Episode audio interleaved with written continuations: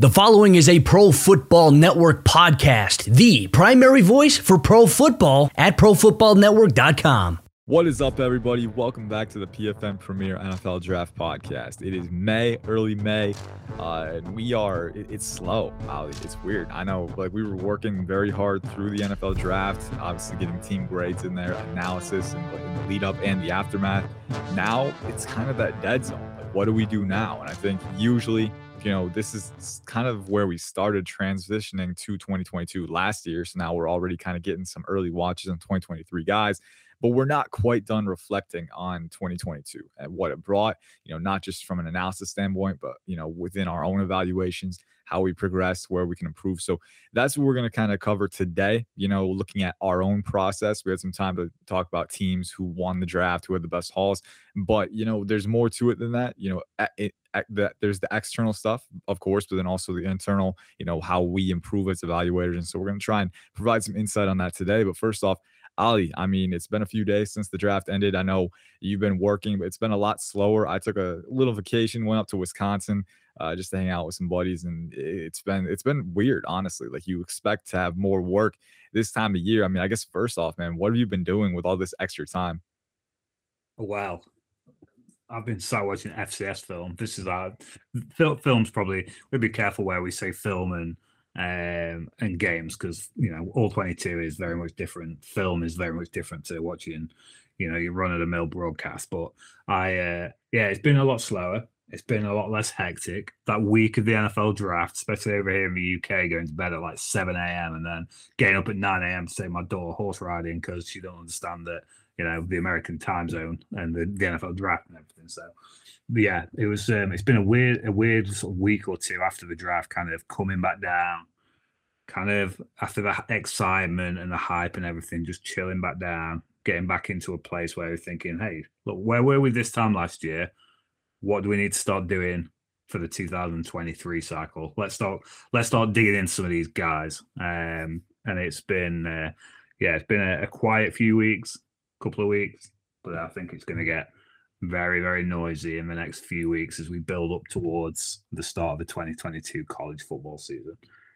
Yeah, it's going to be exciting for sure. And like, it's it's interesting, right? Because this NFL draft process, you have to put the work in. You have to. That's a prerequisite. You can't get you can't get away with not watching film. Like that's the first. That's the foundational element of it.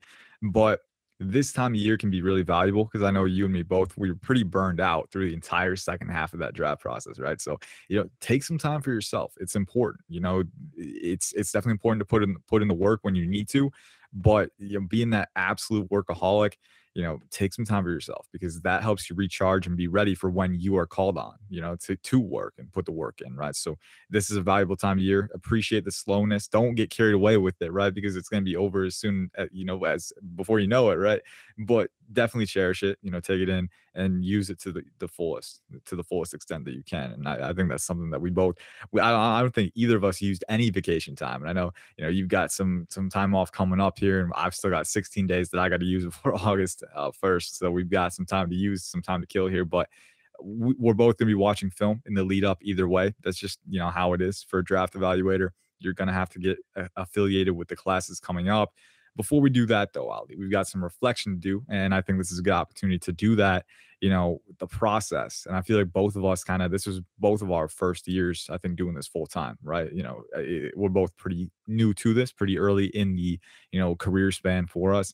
How did you feel about your process this year? How it grew over time? Because I can tell you for me personally, you know, there were some reports that I wrote in August and, and September, like in the very early stages of the season that I looked back on, you know, in in March, in April, and I was like, man, I could have been a lot more higher quality with this. Like that, I, I've learned so much about the process and about football in the short time span since then. You know, even little things can really enrich your analysis and, and help you see things in, in more perspectives, right? So, you know, how did your process kind of progress over time, and you know, what really stood out to you uh, in that process?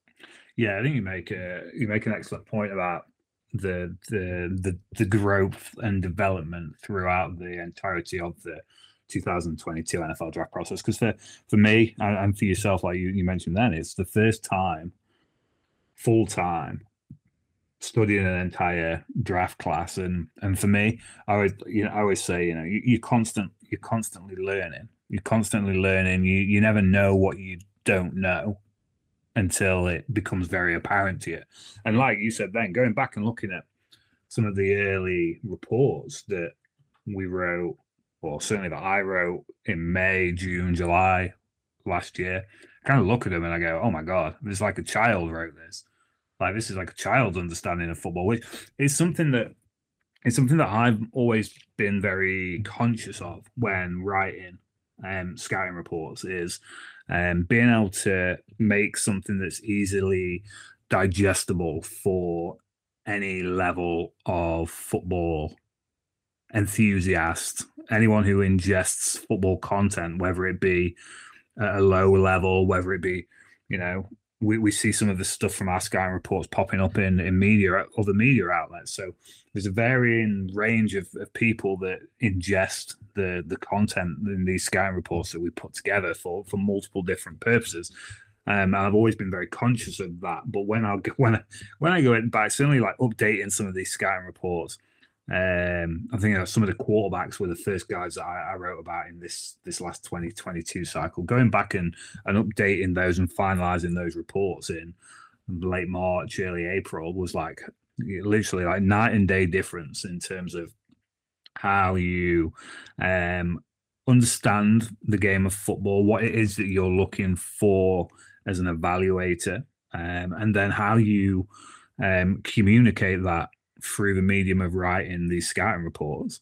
Um, was there was a huge huge difference as the, the the process involved, and I'm really looking forward to hitting the ground running in the 2023 cycle with um, an elevated knowledge compared to last year, but also being to, able to to further um, further the knowledge, further the um, the, the communication element of what these scouting reports are, um, to be able to make it um, a robust but digestible um, document, living, breathing document on on these 2023 NFL draft prospects for for all levels of football fan, football analysis, um, you know, for, for people to consume.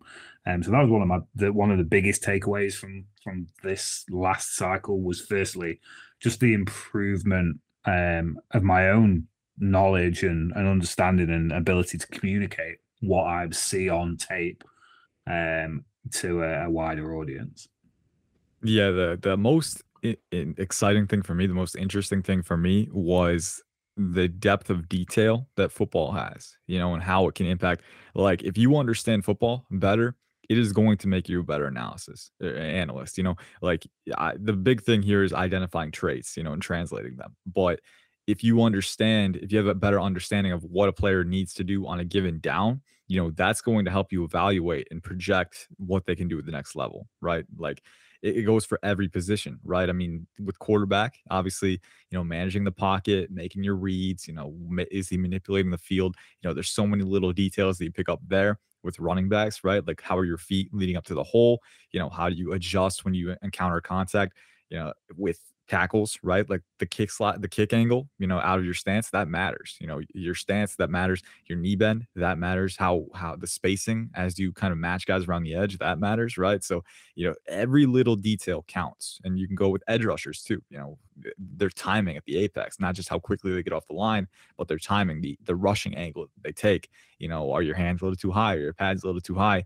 With linebackers, right? Choosing the right gap, you know, getting enough depth or, you know, maybe coming up a little too much on those play fakes so you get swallowed up by blocks. Like mm-hmm. all the little details count. And, you know, when we were coming into this like early on in our careers as evaluators, you you kind of know what to expect and what is good for a position. Like if you're a cornerback, you're supposed to match a guy off the line. Like that's just kind of what's what's happened, right? But at, it doesn't really click for you until you understand more and more about technique and, and expectations you realize, all right, well, what do you do to do that? You got to match guys, maybe take that kick slide angle, you know, cover them up field, flip those hips, you know, match the guy with your footwork, right? So get low in your stance, you know, a lot of different things that you need to be able to do to kind of accomplish those simple little things that are really just expected at this point, right? And it's it's such a detail oriented process that if you're an evaluator, you you really can't overlook anything. And that was the biggest thing for me is I know a couple years ago you know, I would evaluate and I'd be like, oh yeah, he's got an arm, right? You know, he's got this, he's got this. but you know it's it's not just about what they have it's what they do too and and i think that you know getting the full accounting of that on a given rep is is so valuable for getting the full picture on a prospect and this whole thing you know over months over years is just the process of reaching that pinnacle where you do get all that i don't think anyone is at that we're certainly not at that point right now but i for me personally and i know for you too this cycle was very big in getting a better handle on all of the details that go into every position on every rep. You know, it's it's such a detail oriented process and it's a lot to take in. You you're not going to get it all in one day. That's why I think time like this is valuable because you do need some time to kind of you know gather it and, and kind of become comfortable with all that. And you know, I, I'm really excited for next cycle because I know that already when we're writing up those early scouting reports, we are going to be picking up more than we picked up uh, last August because you know that's just football. You learn more about it because there's so much to learn, and that's what I'm very excited about, man. I can't I can't tell you how much I'm excited, but it's it's been fun, and I know you know watching guys early on this cycle too. Like there's already changes that I am you know experiencing, like you know Will Anderson, looking at him at Alabama, right, watching him and how he plays. There are things that I'm picking up right now that if I was watching Zach Harrison last August or you know Myjai Sanders last August, I wasn't picking up the same things with them, right? So it, the growth is an evaluator. You know, it's one of those things where it's so fun to see it happening, but you can't get complacent at the same time because you know that you might be you might look back next August and say, well, hey, I didn't take this into account, right? So there's always more details to kind of gather and understand and become aware of and in- integrate into your own analysis. And that's the fun thing about football; it never stops. So very excited for that. Oli kind of honing down you know, looking forward to this cycle now, the 2023 NFL draft cycle, what's one thing that you're looking to improve? You know, what's one thing that you've kind of zeroed in on and said, I want to get better at this, or I want to better convey this in my analysis, grading? You know, what is one thing that you're really kind of focusing on right now and saying this is kind of what I want to look back on next March, next April, and say I was able to accomplish this and it helped my analysis. Okay, so yeah, the I mean you you made a great point with um, with some of the, the, the things that you said there, but particularly the um, it's it's not what they do, it's why they do it, and I sort of think it's not what people do, it's um, not how they do um, certain certain things, that, but the why behind it as well. It's um, there's such a so many things like you said that go into the into prospect analysis. Um, and there's there's a few things that I want to change and do better within this cycle, and some that I've already started with doing because already um, at this stage of the 23 cycle, I feel like I'm already ahead of where I was this time last year in terms of watch list. Um, you know, having that full year of full full year covering the 2022 cycle, it's enabled the the process of how you go into the next cycle to be greater and deeper. You know, last year I was very much looking at a few a handful of guys who stood out um, while while doing the the 2021 NFL draft. Returners, guys that stood out, sort of early um, early guys that had stood out during that 21 class. Well, going into this cycle, I've got a, a whole wider um, broader watch list than I ever had at this point last year, and that is that's been a um, uh, an an elevation of the evaluation process for for myself was taking more account during the season of guys that would slide into this cycle, taking more notes of prospects um, who would be would be eligible whilst watching tape through January through to April and making sure that I've got a fully built out watch list, documented watch list going into this season so that we hit the ground running at a, um, a higher pace, at an elevated pace with with more guys and on the radar than there, there ever was going into the 2022 NFL draft campaign, which you know that's a that's a, an improvement I feel that I've made to my process just early on. The other thing is you, you mentioned grading there. Grading in terms of a numerical grade isn't something that I have ever dabbled with myself. Um, but it's certainly something that I want to incorporate into this year's analysis because it makes it makes your prospect evaluation more subjective. I know you found this yourself throughout the 2022 campaign. You know, you watch the film, you put the numbers into the uh, into your um, positional um, uh, grading tool, and the number that comes out that is you know that's what that's what you've got. You're not going oh well this guy this guy does this a little bit. You know you've got a very clear um and, and obvious and, and quantifiable um approach to to where the players fit in in in your in this class. And i think that makes the whole evaluation process a lot easier in terms of um you know it comes to big boards and things like that you've got a quantifiable number that you can just go look bosh bosh bosh bosh. And I, I, know you you managed to achieve this towards the end of the 2022 cycle with with a lot of the the top end of your big board was based on the the grading scale that you'd put together throughout the year.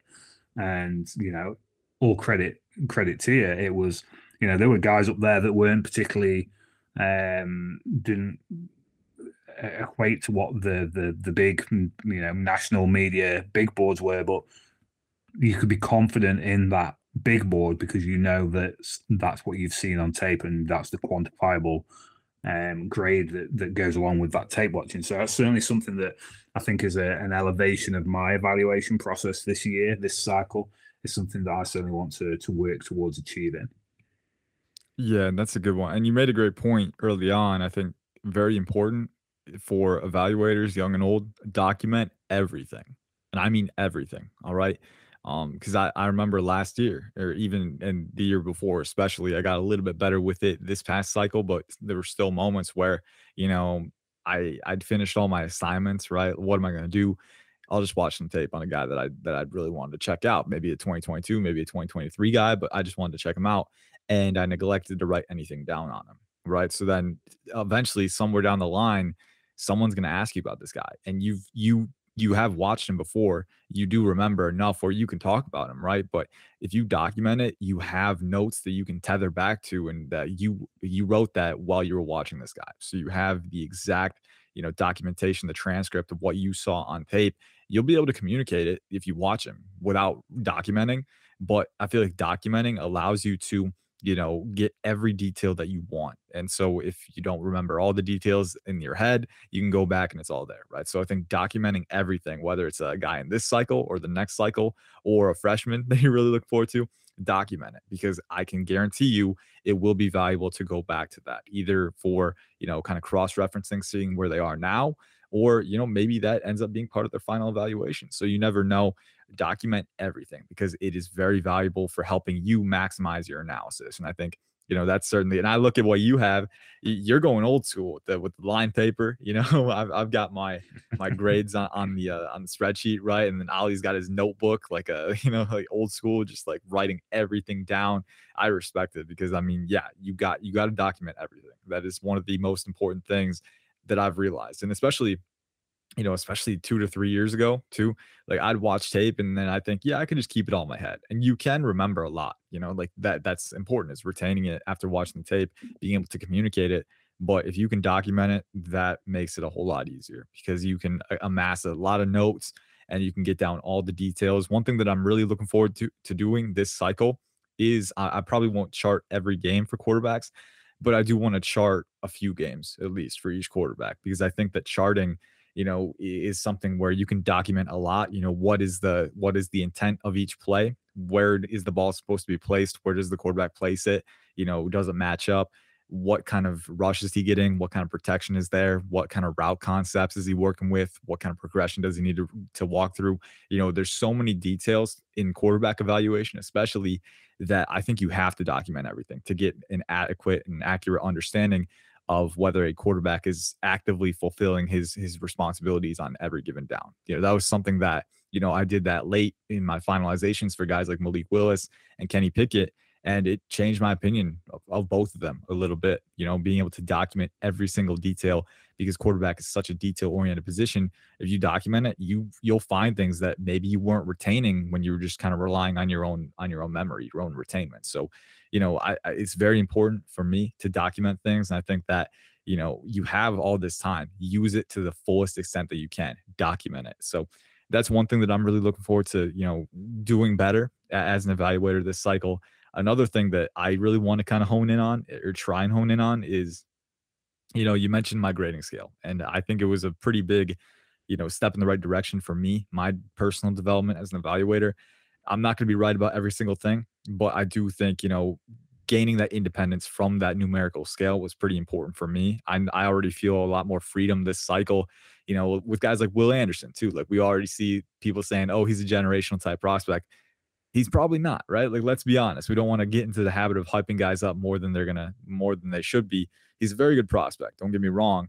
But you know, I think maintaining that independence from the hype, if you have your own grading scale that you can work through that helps quantify your own analysis, that helps free you from that effect, which is very valuable. But for me personally, I do want to try and make my grading scale a li- still a little less, um, you know, arbitrary, right? Like there are times when, you know, I gave one guy an 8.5 in, in hand usage, another guy an 8.75. You know, I want to, I want to refine the definitions of what each grade means uh, for that, and I'm kind of, I'm going to explore, you know, sub trait grades too. You know, like for hand usage, for edge rushers, what, what can you, you know what can you integrate within that? You know maybe timing placement you know violence right? The force that they carry with their hands the knockback power right? So you know there's different categories for different traits too. So you know i think subdividing that into multiple categories can be very beneficial with bend for edge rushers i think you're looking at ankle flexion torso flexibility hip flexibility you know torso flexibility can you bend and flex and absorb power hip flexibility can you roll through the apex and then and then ankle flexion can your ankles kind of bend and allow you to lower yourself and reduce your surface area. So those are the components for that. So I'm I'm hoping to explore the sub trait grades a little more and and allow those to kind of form composite trait grades that factor into the final evaluation, the final grade, uh, because there are different components for every trait. And then another thing for my grading scale that I'm hoping to kind of uh, uh, explore, especially for certain positions, like a defensive tackle was one. Jordan Davis was a particular area of interest for me this past cycle because he did not grade very well for me uh, relative to his his hype level, right? And I think a big reason for that is the pad level at 6'6, 340. He plays very tall a lot of the time, right? And the hand usage is pretty much non existent as a pass rusher. But, you know, that knocked him down a little bit more than I would have expected. And looking back, a little more than I was comfortable with because he's obviously not going to be this stellar independent pass rushing threat right away. But what he does, he does so well that he he he's an elite two gapper right away. And I feel like especially for the right team, the right scheme fit, that can be well worth a first round pick. And as you saw with the Eagles, it certainly was. So with Jordan Davis, I feel that you know he's kind of a representation of how my grading scale can better communicate scheme fits and how players kind of you know, different types of prospects, right? Like, especially with defensive tackle. A nose tackle does not have the same responsibilities as a three technique. You know, a, a guy who can, a five technique, a big edge who can fall into four eye, three tech might not have the same responsibilities as a alignment versatile one tech, three tech, right? So uh, it's, it's one of those things where every, even at, even at, you know, different positions like defensive tackle and safeties, there are different types of prospects that have different responsibilities. And so I'm hoping to better communicate that with the grading scale over time. Again, it's one of those things kind of like, you know, understanding football, right? Like it's not a change that you can make in a day. It's not something you can just say, all right, let's let's divide them up like this. Let's let's get it going, right? You have to explore it. You have to you have to have trial and error over time, see what the results provide. And that's one thing, you know, like even with this grading scale, you know, I thought the 2022 NFL draft cycle, it was a good step in the right direction for me. But again, you and me both, every evaluator out there, we really won't know how we did until two to three years down the road when the results start to play out and we start to see who's successful, who's not, who translated well, who didn't. You know, that's one thing that you really, the only thing you really can do is just be patient and wait, right? So, but in the meantime, you can identify areas of potential improvement in your own process. And I think that's a valuable part of the cycle for every evaluator, us included, and so I don't know about you, Oli. Well, I do I do know about you. You've, you've said it, but we're both very excited to kind of see what the uh, 2023 NFL draft cycle brings. So uh, we've got around five minutes left here. So we've been talking about the process a little bit. It's been a valuable discussion, I think.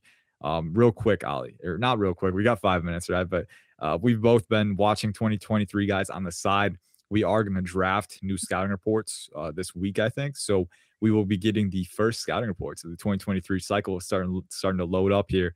Uh, but real quick, we've both been watching 2023 guys on the side. Who are some guys that have been standing out to you in the early viewings, and uh, who are you looking forward to watching in the future? Yeah, I mean, it'd be it'd be really easy to just come on here and go, well, CJ Stroud, Bijan Robinson, Zay Flowers, Brant Keith, uh, Peter Skoronski, and just run through like the top guys at every single position, which is essentially what I just did there. But I, um, like I said at the, the, the top of the show, I spent a, a whole day this last week just watching FCS games because I absolutely bloody love it.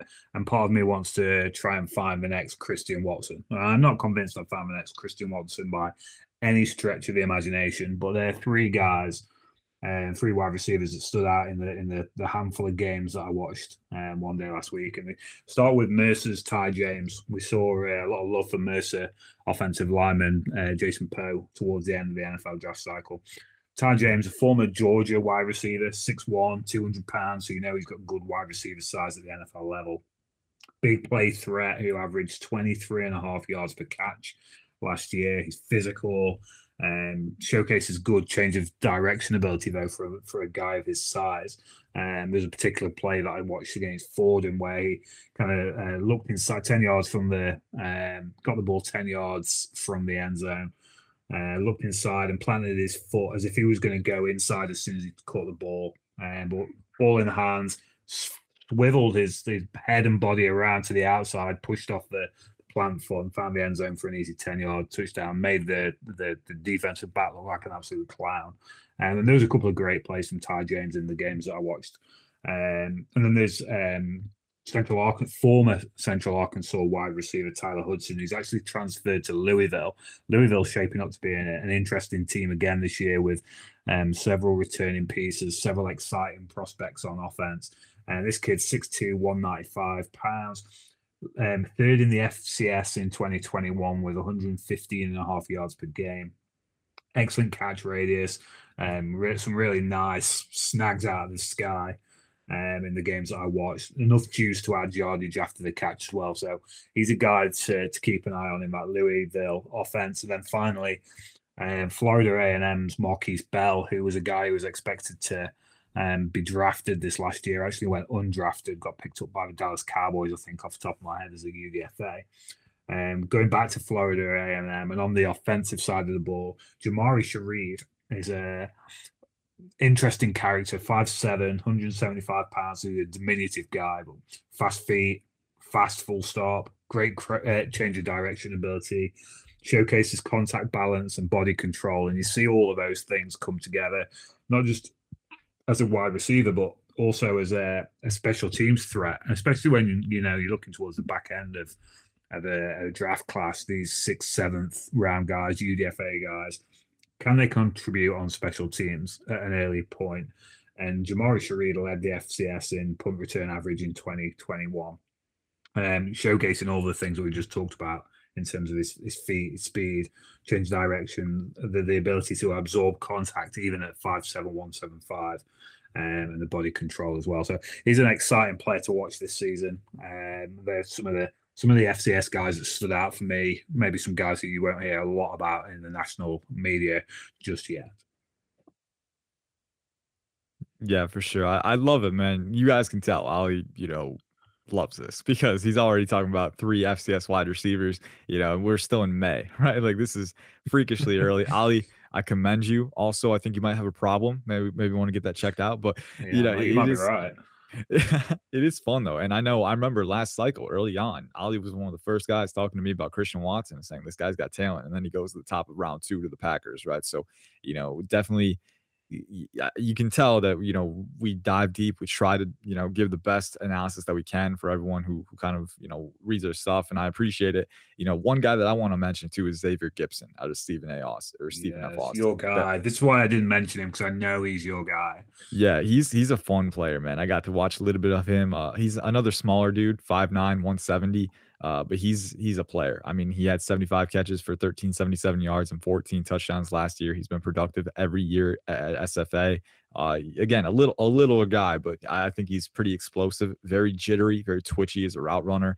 Um, very sudden, can make make quick direction changes and leave guys in the dust on the, off his stems. So a big fan of what he has to offer within his mold. And I think the FCS in general has proven that it's a pretty big talent trove of, of, of you know, wide NFL talent, right? So I'm very excited to see what it produces this year because this past cycle, you know, you got guys like Christian Watson, but even beyond him, you know, other players as well. I know Montrell Washington got drafted. I know, you know, Isaiah Weston, you know, Dennis Houston, other players that may have the talent to stick around in the NFL. So the FCS, uh, very, very valuable in its own way. But uh, yeah, we're going to wrap it up here. We're just about done. Real quick, Oli, I know it's the summer, right? So we will be watching we will be doing summer scouting but we'll also be taking some time for ourselves which as as you know is that's the healthy way to do it you can't work 24 7 you know got to take some time for yourself what are you going to be doing you know outside of football this summer i know you got some pretty exciting family developments coming on the way what's what's what's next for oli hodgkinson the person Yes, uh, we will be welcoming the number one punter in the 2020, uh, 2042 uh, recruiting class. Yes, uh, Henry Hodgkinson. Watch out for the name. I'm not convinced Emily's too keen on him um, taking up football. I'm not quite sure even how he'd get into punting here in the UK. But hey, if we can make if we can make it happen, we'll make it happen. Um, so yeah, just just that's it, man. Getting ready, getting ready to welcome to a new a new young member to the family.